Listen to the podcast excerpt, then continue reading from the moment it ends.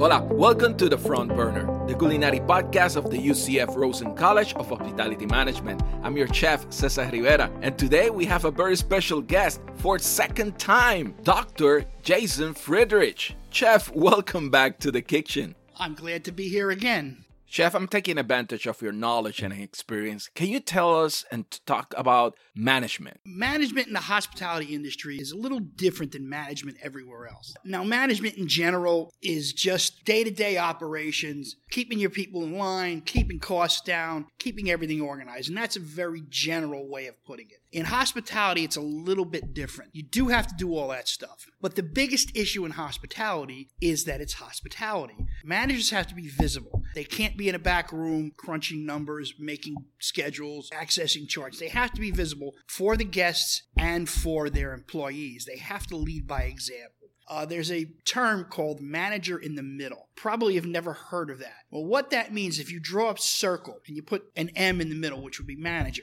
then you have at one end of the top of the circle, you have ownership. At the bottom of the circle, you have employees. On each side of the circle, you have guests and vendors. And what that means is the manager is beholden to all of those factions. They have to answer to the owner, making sure everything's fine. They have to make sure their employees are happy, scheduled, organized, and paid, and know their job. They have to make sure the guest is happy, and they have to make sure their vendors are happy and paid. So they get it from all four sides, which is a very interesting topic. Again, leading by example. If a table needs to be cleared, a manager to clear it. I worked a long time ago in a restaurant in Miami and I watched a manager. I was actually the head bartender at the time before I was a kitchen guy. And I watched the manager, the, the GM, pick up two plates from the table and then turn around and look for a busboy to hand them to, rather than just do it himself and get it done. That's not good management, in my opinion. Managers have to understand what every one of the workforce is doing. A manager should know every position in that operation, if it's a restaurant or any other business. For example, here at the Rosen College of Hospitality Management, if you guys are in the techniques class, which I believe you are, some of you may be wondering, why am I here? I'm going to be a manager. I'm not going to be in a kitchen, but you're going to be supervising a kitchen. There's going to be a chef and a team of cooks either under you or alongside of you somehow. You have to know what's going on in there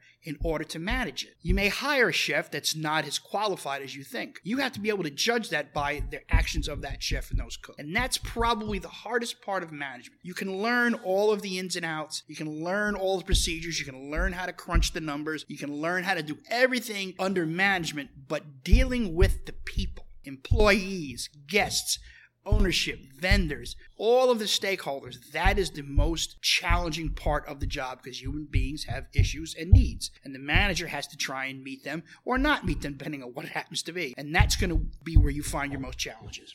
Chef, can you talk about different management styles? Well, there's there's several methods of managing. I mean, the, the worst one would probably be laissez-faire management, which means the manager basically just lets things happen, doesn't really manage, is not proactive, lets things go. There's an autocratic manager style, which basically it's my way or the highway. There's no room for any improvisation. Uh, and there's, there's, there's other kinds. There's something what I call, and this would go along with what I just said, top to bottom management meaning that all decisions are made at the very top and there is no room for any movement. And there's also something which I believe in called bottom to top management, meaning that the manager will take into account the experience and knowledge and expertise of the people on the front lines. If the manager is not a line cook, for example, in a restaurant, he will listen to the line cooks and say if they have ideas and methods that may work better than what's going on. And that's probably the best way. They should listen to those people. Many years ago, I, I took a job out of the industry working for a construction company, and I, I was very, very hard. I was very hurry up, yelling at guys, getting them moving. And the owner of the company came to me. He was a guy I grew up with. This guy had a junior high school education. He was not college educated. He, but he learned the hard way how to be a manager. And he said to me, when you ride people and, and yell at them and, and make them feel bad about themselves, they're not going to do a better job. They're probably going to do a worse job out of fear and anxiety. You have to coach them. You have to treat them right. People don't come to work with the intention of doing a bad job. That's just pretty much not human nature. That's also another another management methodology where people think essentially you have to motivate people because they're lazy. With the opposite being you don't have to motivate them. You just have to get them incentives because they're not lazy and they want to succeed. You have to treat the people the right way. And again, going back to treating people and understanding the manager in the middle, you have to treat everyone with respect and they will do a good job for you. Uh, another incident I can tell you about is which is which will go to communication. Everyone likes to be give an acknowledgement. Someone does a good job, they just like to hear it. You don't have to give them extra money, you don't have to give them a bonus. Just tell them that. This was the last restaurant that I ran before I actually started teaching, and I had a breakfast cook. She ran the morning shift for me. Her name was Raina. She did a brilliant job. I never had to worry about her. And my philosophy coming up through the ranks always was if you don't get called to the office, everything is fine. If you never have to meet the manager,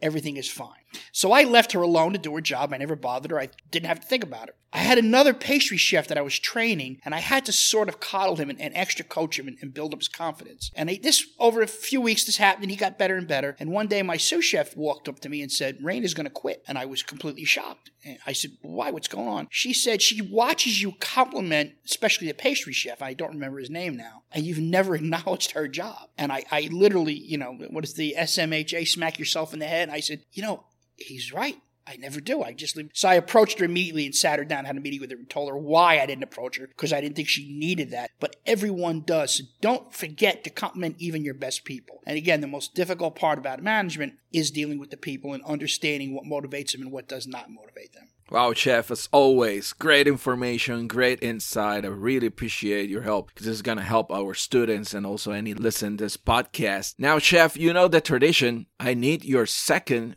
favorite tune. Okay, another favorite song of mine. I grew up in Brooklyn in the in the 70s, and there was the disco era. And there was a song that we used to blast on our radio when it came on, driving up and down, looking for whatever trouble we were looking for. It was called Born to Be Alive by someone named Patrick Hernandez. Maybe you've heard it, maybe you haven't, but we're going to play some of it now.